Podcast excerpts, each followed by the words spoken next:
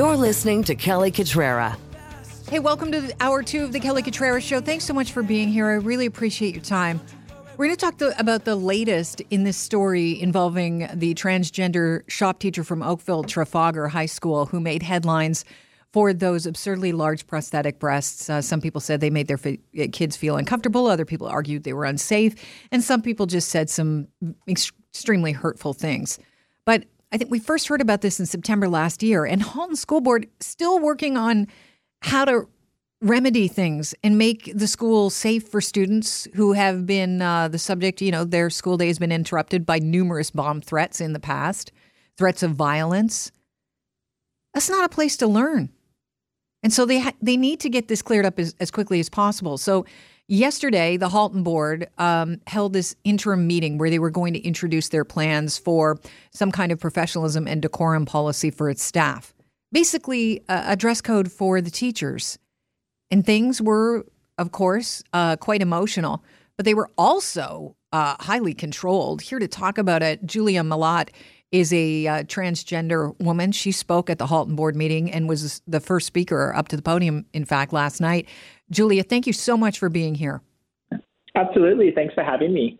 So, first of all, let's start off with beyond uh, getting to the ins and outs of the meeting. How important was it for you to speak in front of that board?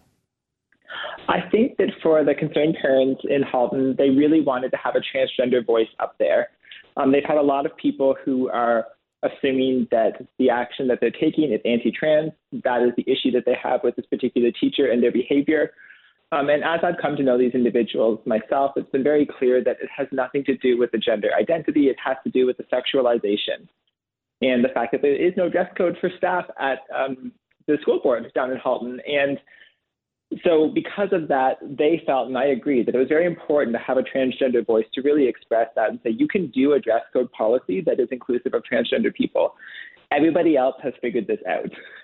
Right. I mean, this is not new. And it's incredible the snail's pace that these uh, people are moving at. I think, uh, you know, erring on the side of extreme caution um, and not thinking about the students and the families that are also stakeholders here when it comes to education. So, if I could ask you, um, to, to explain your experience when it came to you wrote a speech and then you had to hand it in and so that the school board could vet it before you read it? Absolutely. So I've delegated before, both to um, municipalities and to school boards on a number of issues. And typically, you fill out a delegation form with a quick summary of what you want to talk about, and then they let you speak. And in this particular case, I did that as one would normally do. And on Monday, they sent letters out to everybody who wanted to delegate and said, if you want to come before us on this matter, you have to give us your speech in its entirety so that we can review it for any privacy or governance concerns. Uh, this is not something that's provisioned within the um, bylaw, so this isn't something that they can do per their policy, but they did it anyways. Um, I raised that concern to them and pointed out that this was in contravention but I also told them I would comply because I wanted to be able to speak. This, my, I still believe that my voice is important. And several other people who intended to speak ended up not being able to do so because they weren't able to comply. So I went ahead and I prepared my speech. I sent it to them. And what I received back was a particular portion of it that they didn't want me to say. And they said, you must remove this portion if you want to present your speech. And they claimed that it was a privacy concern. Um, I fail to see how it is, and the lawyer who I've spoken with doesn't see how this is a privacy concern either. Um, this has been published online as well, so if people are interested, it can be found, and people can judge for themselves. Would you like to say it on the air right now? Oh gosh, I would not have a problem with that, but okay. I'm going to have to pull up my computer and see if I can find it. Let's okay, see. I'll give you a second to pull up the computer and and uh, find the passage that they asked you to remove from your speech um, that you say has nothing to do with privacy. And the school board said, well, we disagree. Yes. Okay. So I've got it up here. So as we as we know, this does stem to a from a particular teacher in yes. Halton, and I mentioned nothing of that in the speech because we, this isn't about the individual. This is about having dress codes that keep students safe and keep schools about learning. So this is the paragraph that I had written. Some transgender individuals use silicone breast forms during the early stages of transition while awaiting the growth of natural breast tissue. I myself used a pair of 34B forms for a six month period in the early stages of my transition as I awaited growth from hormones. Breast forms are available in a wide variety of configurations. those which are designed to emulate natural breast dimensions are sometimes used by trans women and individuals who have undergone mastectomy, often due to breast cancer. So that part they said was okay. It's what mm. comes next that they um, that they censored. I then said there are also breast forms that exaggerate natural proportions and are used by the drag industry and sex workers. The distinction between these very different products is quite clear, and a well-written professionalism policy should have no difficulty distinguishing between the two. Wow. And they said that that was that that was not on. So you took it out. Did you reword it? Yeah, so I took it out, and instead, what I said is, I hope that these types of breast forms, which are indistinguishable from natural breast tissue when worn with undergarments and clothing, would be acceptable within your professionalism policy. So, in other words, I couldn't mention the existence of anything other than breast forms that are meant to replace natural breast tissue. So, Julia, before you started speaking at the meeting, you ended up um, mentioning that you had to take something out of your speech. How did that go over? So I think that went over well. I um I wanted to say that because at the very beginning of the meeting they highlighted transparency and how important they feel it is in the public process. And I thought I agree with you. Transparency is extremely important. And on that note, I should let you know both that what I'm presenting today is not my full presentation. This is a portion that's been deemed acceptable. And also to make sure that the board knew that I had provided that wording to others so that it would be available online after the meeting. So you were approached by parents and, and members of the community to, to speak on behalf of, of them and, and how they felt about uh, the situation uh, as far as the dress code goes and making sure everybody is accommodated for uh, within the Halt, Halton board if they're a teacher. Um, did you meet a lot of people that said they wanted to speak as well and, and decided not to when they were told, no, we want to vet your speech by the school board?